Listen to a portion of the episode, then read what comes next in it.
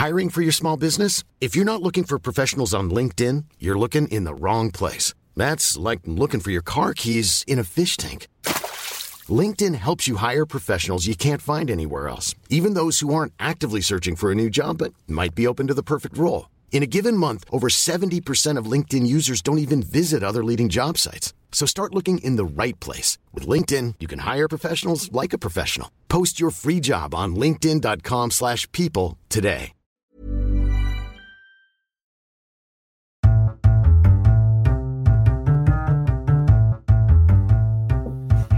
Yo yo. You know what you're doing. I don't. I'm just here to hang out. I'm making this up as I go along. All right. Well, I thought it might be fun, uh, especially for some of our listeners. I know we have a lot of family that have been tuning in and supporting the show. So, hello to uh, all of my mums and dads. I have multiple now since I'm married. That's fun. And um, my aunties and cousins that have been listening, and to anyone else who I've picked up along the way. Uh, thank you, and welcome to this little bonus ep um, that's featuring Will. Back. Hi, everyone. Couldn't keep me away. Couldn't even if I tried. Uh, we're, we're about to move apart again. I'm about to move back down to Hayling Island for work because the lockdown is lifting.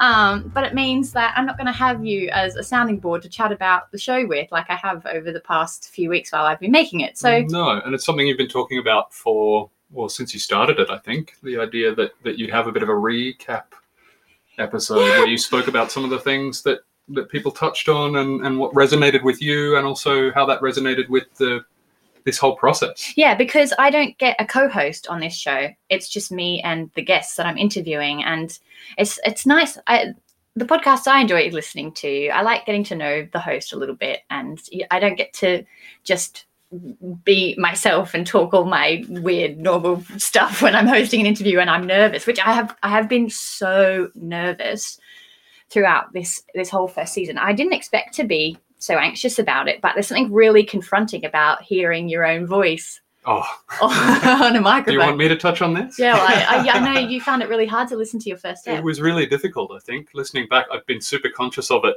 even just now while I've been while I've been doing this because I, I don't I think the biggest problem I had with listening back to myself was just realizing for the first time that I make when speaking with you a lot of affirmative noises. Too many. Lots of mm-hmm, yep, yes, agreement sounds. It's just the natural way you have a conversation, isn't it? But when you're on a podcast and it's so you're obvious. interrupting each other, it's um Yeah, I just felt like I was interrupting you the whole time I was listening. I got really frustrated with myself listening back to it. It's just unnecessary. It doesn't add anything to the conversation. But I think when you're speaking face to face, it kind of does because it shows you that you're. Those n- noises are accompanied with nods and smiles and all the sort of stuff that you don't get through through the audio recording at all. yeah, yeah, yeah. So instead, it's isolated and weird, and I, I didn't I didn't like it at all. So there you go. Now you've had a chance to address that publicly. yeah, yeah, that's right. Something you were unhappy with. I appreciate that. Yeah, I would have I would have done something about it. I think re-recorded it or something. It's crazy. and and I've learned so much and gone through such a learning curve with producing this show. So uh, I started doing it on Anchor, which is a platform that is affiliated with Spotify that basically allows you to just record an episode using your phone mic and over a phone call with someone if it's an interview via distance, and then just upload it to the platform. So that's what I did with interview number one with Hayley. Um, oh my god, I was a bag of nerves going into Hayley's interview, and I actually I hadn't even figured out how how to interview or chat with my guests yet at that stage. I didn't go into that um, chat with any notes actually. Um, I had a rough idea of what Hayley had been up to, Mhm. and I've been having a preliminary chat with all of my guests before each show just to touch base and to you know be friends and catch up a little bit and to make sure they're okay with what we're going to talk about and to get a sense of how i you know what i want to talk about on their episode so i did that with hayley but then i, I went into it with no notes um, and she was incredibly supportive uh, but i realized then post recording probably should have you know thought about this a bit more before the show but i actually didn't have any format to my show in that in that first episode and since then um, i've grown to uh, I've, I've realized that i like doing these intros and outros separate to the main episode. Um, but also, then at the end of each show, I ask my guests for a little bit of wisdom that they'd like to leave for the listeners and for a nomination because I only have my personal contacts to access at first whilst doing this. And I'm not ashamed to say that. I think I've got some really fab stories out of it. Um, some of them are a little bit samey because I know a lot of because people. Because it's people moving from Brisbane to London. Yeah, yeah, you're going to get that. yeah. I think a lot of people will have that shared experience. Um, but ultimately, I'm getting really excited about some of the nominations I've been given. I'm getting quite nervous about some, but uh, that's all right. But I thought just in this recap, I could touch on that little bit of wisdom that was left by each of my guests um, to discuss their sort of main theme through their episode. And for Hayley's, uh, she she really talked a lot about passive income Yes. as a performer and how it's really important to have a, for, a form of financial support, a form of money coming in that is not based on your performing. And she she has her business with Arbonne that's doing that for her. But I don't know. That's it's a topic that still makes me really uncomfortable because I don't have that. No. I don't have. I, I I went and studied in my early twenties in early childhood, and worked in that industry for a number of years, and got very depressed doing it. Unfortunately, I wish I could have just stuck with that instead of performing. That was my attempt at trying a normal life. Um, but I, I, just, think that's a bit of a problem I too. get- That idea that why is why is that the normal life? Why can't the life of a performer be a normal life as well? I think it's just because it's unpredictable. Mm. and you know as we're seeing through all these stories it can take so many different turns and take you down different paths that that can be fantastic and lead you to great things but um, for a lot of people when those opportunities don't land they don't have any stability so they have to have this life that's going to allow them to save and be building towards investing in whatever that is a house or a business or something else and a lot of performers who don't have passive income don't have the opportunity to do that. It's it's really left me thinking about it. I mean, I'd love to earn millions from this podcast. That'd be amazing. I was just about to say, yeah. but I don't think that's going to happen, and it's not my agenda for the never show anyway. I think, if anything, you know, this this particular show is not a money making endeavor, but it's really just opened my eyes to the world of podcasting and how that that is a, a whole other, whole other industry of its of its own. So Another creative industry too that allows you to make use of transferable skills and, Yeah. and apply those in, in in a way that you haven't before. I think it's great. and to pour some energy into because I think what I've noticed over lockdown. and- I've what I've noticed over lockdown is that Lauren really struggles when she's not pursuing something creative or which sounds wanky as hell. Yeah. It really does. It sounds very precious of me, but it's just because I've literally been performing since I was four years old. I I've been brought up that way. So when I don't have it, when it's taken away from me, it feels like a little part of my identity is gone. You've spoken, I don't know if on the podcast, but definitely to me about the fact that this is something you trained your whole life for. So I think anybody, even if you don't work in the performing industry, can get a sense of what it f- would feel like to study your whole life to work in a particular industry and then not be able to to get any work Yeah. there. Yeah. Yeah. And how challenging that would be. And and then and therefore why you would want to do something related to your field and, and, and express that. So when you don't have work, like we have here on lockdown, you you still want to be doing something Yeah. related to that. something that uses your skills. I think there's actually a gap in in the training that's offered to performers in all of these awesome full-time courses that people do and do, you know university degrees which we throw thousands and thousands of dollars into not necessarily reaping the rewards from that if you don't then pursue that career afterwards but i feel like there should be an aspect of that uni degree that is about diversifying where we should be set a task of like setting up our own small business in something and getting assessed on that just to start that process of yeah yeah i think a lot of people graduate without fully coming to terms with the fact that they need something else on the side. We talk about it but it's it's really serious and i liked how hayley hayley um, addressed that issue and has has addressed that issue in her own life with starting her own business i think that's really It's cool. admirable. she's only 27 man It's she inspiring. she's bought a house Yeah, that's crazy. bloody hell Where's our house, mate? well that's all right we'll be yeah, yeah. Where's those millions from this Oh, podcast? yeah. I'll, I'll, I'll leave my PayPal in the. Any Patreons? Ah, whatever, whatever. This is a passion project. Um, but I, yeah, Hayley has really left me thinking about that since um since her chat, and then uh, episode uh, the next episode after that, which was three, because of course we did episode one. Mhm. So with episode three, uh, with Chris Fung, we discussed his journey about how he left Australia uh, for a number of reasons, personal reasons. I, I think the most one of the most touching things he said was, "I had to know if I could, if I could make it." It With the best, he said, if I'm going to be rejected in this life, let me be rejected by the best Mm, which mm. I think is such a cool, courageous outlook on life to go, do you know what?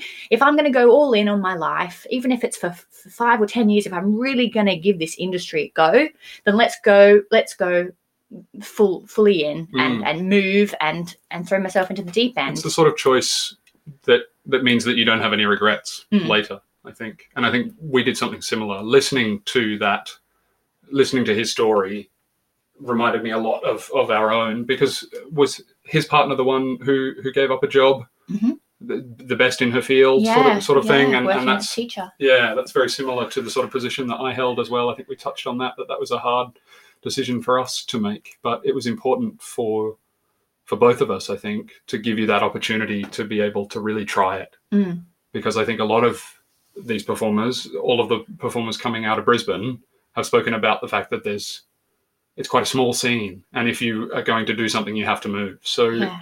and I think the thing for us was that if we were going to move, if we were going to do a move interstate to Sydney or Melbourne, how is that any different from a move overseas to an English speaking country? It was going to like cost us a similar amount of money, perhaps not Yeah. visas and Yeah, stuff, yeah. but no, no matter where you go, if you're uprooting yourself like that, there's costs involved. It's going to cost so you. You're not going to know anyone. You might as well, yeah, go big. We'll go home. Well, yeah, I'd rather not. no, find a new home. Go big and find a new home. yeah. And the thing is, is that well, we don't know how long we'll be here. and We've literally set no end date for this over here. But if we get to a point in our life where we we've given it a good shot and we're and we're yearning for something else, whether that be a connection to Move again. family or then we move again. Yeah, And, so, not 'cause you've done it necessarily, already. not So- necessarily back home. We could go somewhere else. yeah, yeah, absolutely.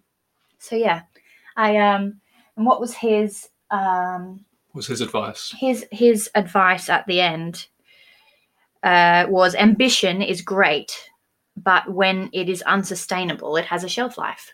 And his whole um, his point with saying that was is very similar to Hayley's in that you Mm. have to be able to support yourself. He said the words, "I don't want to be constrained by money in my pursuit of things." Um, and I, it, it, with the topic of the show, he's referring to a career there Yeah. mostly, but yeah, he he's got a full life as a teacher and has his own uh, side business as a singing teacher as well as working as he's working hard, man. So I think it's it's important to I think I think that I was inspired by the investment that he made in himself as Mm, well. mm. I think it's something that you and I have struggled with too when it comes to money and finances to to justify spending money on things is Mhm. really hard. And I think he mentioned that specifically that something about lessons or, or something just paying having to pay the money that you have to pay Yeah. for the things that you need that are of a quality that will help you Well, he talked about like finding your tribe and finding your support network in a new country, Mm. which takes money. yes Going to Yeah. classes, investing in workshops or connections with people and doing little projects that aren't necessarily going to earn you money. So I I really admire how hard he has worked to sustain himself. The fact that he went and did a whole nother uni degree Mm. after doing musical theatre. Mm. And I think that's a really, really strong message to leave with people, especially any of the any people who are studying, that maybe this is not the end of your study yet. Mm. Because to to take such a big leap and to change countries and throw yourself in an industry like the one over here in the UK without being ready for it, you really are gambling a little bit. And that was that nice little tangent there into Matt's chat. So Matt was the next episode. Matthew Samer, musical director extraordinaire, doing incredible things. I think for the most part, I was just in awe of his story of how he has literally gone from job to job to job. But again, not for any lack of hard work. And he was he was in his late twenties, like Chris, when he moved over here. And he had really worked his way up in the Brisbane scene, doing a lot of work and a, a very technical work. He spoke about how, as an MD, you really have to have good piano skills to be able to compete and to work your way up the ranks in that work. Yeah, I think that I I appreciated that he touched on the fact that it, it's about saying yes to things. Mm. I think he had that moment where he spoke about the fact that somebody reached out to him to, to offer him this thing and, and he sort of ummed and about it, maybe because he had something else on his plate at the time. And he said yes to it. And, and that, that led somewhere else. He said, um, he said, uh, I think it was the Adrian Mole job that he took at the Menier, which in his story, if you haven't listened, folks, go back to Matthew Samer's chat. And he talks about the relationship he made with the Menier, which is a fringe theatre, and how if he hadn't taken that one little job, he wouldn't have got the next three jobs with the Menier. I think it was that it then eventually transferred to the West End. But um, on the day when he got called in to help with this rehearsal, he said, I had to get over myself. I love that term. Get over yourself and just go and say yes and go and do that job that you maybe don't think is going to, you know, lead to anything. Because if you sit at home, then nothing leads to any nothing leads to anything. You've got to start the process of putting yourself out there, even in small, what feels sometimes like annoying ways, just to make a change. Yeah, it all it all starts with those small opportunities because you never know what will come out of something. But I think this also ties quite well into the next chat Mm-hmm. that you had with Ray, Yay! where her words of wisdom, she she spoke about the the fact that if there is no work, if you're not getting those opportunities, if people aren't coming to you with things that you can say yes to, then you need to make those things yourself and Mm. create those opportunities so that you might end up being the person who's offering something to somebody else instead. And Yeah. that creates yeah, new networks. I think as well as well as Hayley's little seed of thought about passive income really sticking with me. I think the other little seed of thought that has stuck with me the most was from Ray's conversation about creating your own work. Because again especially whilst on lockdown it's exactly what I've done with this podcast. I've just made some work for myself that is a creative outlet. But I I'd, I'd love to do my own cab show I mean, every man and his dog's got their own one man cabaret show, but why not? I, why can't I be another Every- man with another dog? Like, Every man and his dog has a podcast too, and that didn't stop you. So yeah, and and again, it's about that one little project maybe being seen by someone or involving a different creative who you hadn't had a chance to work with, and that that helping you to take the next step. I'd love to do something like that over here one day. It's, it terrifies me, but I think that's exactly why I should do you it. You have to do it. Yeah. And I think starting this show whilst not being at work, because for the first time in my whole career, I'm in a very, very lucky position at the moment in that I'm under a full time contract with the holiday company I work for.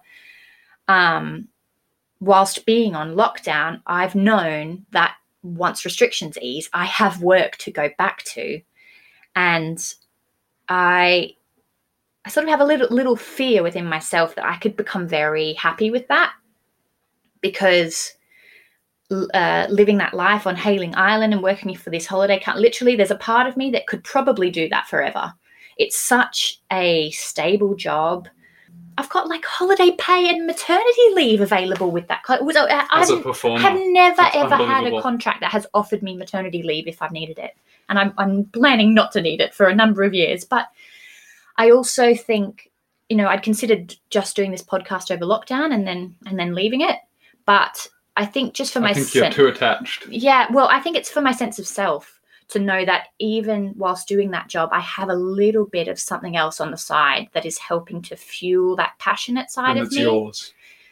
That's yours alone. and that's reminding me of the other work and opportunities that are available in this world. And just as i say it a few times i don't mean to be cheesy about it but i'm just so inspired by all these chats i have with people. And i think ultimately by doing this podcast it will keep me in tune with an uh, an aspect of the industry that i'm not currently involved in which just keeps me excited about it keeps reminding me why i do this work and why it's worth it. I think it's very clever. What you've ended up doing is creating a creative project that ticks that box for you while at the same time it has you networking with people and speaking to individuals that you might not have contacted because you didn't have a reason to beforehand. And then at the same time, those wonderful people are inspiring you to do more things. It's win-win. So you've just, it's like you've created a machine, a little boot that kicks you up the butt. it was something that Chris mentioned actually. It was what stuck with me from his interview perhaps was learning how to network in a way that feels honorable to you. Genuine. Yeah, because it's it's really hard It to reach hard. out to people, like not just on a a personal like social anxiety level. I I when I first started doing the show, I um I was just uh, contacting one person at a time. Like when I when I contacted Hayley, she was the only person I had contacted at that time, and that's because she was doing a podcast as well. And we we'd run into each other in the last few months. I'd been in touch with her, so she felt approachable, like someone I could ask for advice and to help me with my first episode. But then the thought of contacting other people who I hadn't spoken to in ages, or perhaps didn't even know at all. I didn't know Chris Fung at all until I messaged him. Was was terrifying to me, and well, you I were sweating bullets. you were I a mess. To, I had to go off coffee for a week. She did. She did. She really did. I actually had to switch to decaf, which is I, I'm a I'm a hardcore coffee fan, so I was getting the jitters. Mm. But I, I, I think it was after I did Hayley's interview. I got like drunk on my own courage, and I sent out a message to nine or no, it must have been more than that, like fifteen people at once, just asking them if they wanted to be involved. And then um, the next day, I woke up to you know a dozen messages on my phone, and I immediately shrunk into my introvert turtle shell. And was like, "Oh my god, what have I done?" I think I think one of my favorite things about this process has been being able to watch you have those pre-interview jitters and stresses and and just th- this all-consuming feeling that you get, and then post-show, I get to see the the super confident kick the door in with a big woo, big dancing. What did Ray say? Boom, bitches, I'm back. You get that at the end of every show. It's amazing to see. I do a little happy dance. You do. I love it. and uh, the we're only halfway through season one now. I've got another five or six eps that I've done all while on uh, all whilst on Whilst- whilst while. blah, blah, blah, uh, while on lockdown. And uh, I don't know if I'll take a little break once I get back to hayling and get back into work before starting on my next batch of interviews. So, um, but I, I am going to continue with it. And to hold myself accountable, and drum roll, please. Are you ready? A little present for any loyal listeners. I will now be joining the That's Not Canon Production Network in Brisbane. So, the That's Not Canon Production Network, uh, run by Zane Weber, fabulous uh, artistic colleague that I've worked with in the past in Brisbane, who started his own podcasting network. Uh, and he hosts hundreds of fabulous shows on there. And I'm going to be Be one of those fabulous Yeah shows. going to be a part of his little team. So it doesn't mean anything really as far as the sound of my show. I might have a couple of little ads in there occasionally supporting some of the other shows on the Mhm. network. Um, we might do a little bit of cross promotional stuff, but ultimately it just brings a whole heap of podcasters together to share resources um, and advice and it's going to hold me accountable because Because you love things that hold you accountable. well, just because hard things and personal projects are easy to quit when they start feeling like they're taking up a lot of time or energy, or and I don't want to do that with this.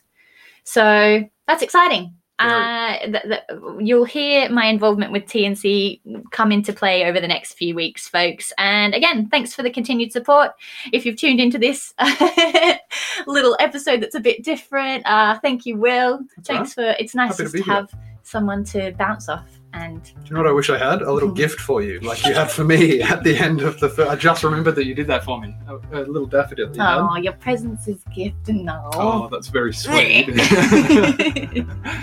but yeah, um, I might get you back at the end of season one and we can discuss Yeah, the, the next five eps, and Yeah. that'll be a lovely way to just personalize and um, and mull over the advice and give you an opportunity to come back to London, hang out with me. yeah, yeah, and just yeah, shoot the shit with my best friends. Mm. Woo! Ooh. Thanks, darling. Thank you, listeners. I love you all.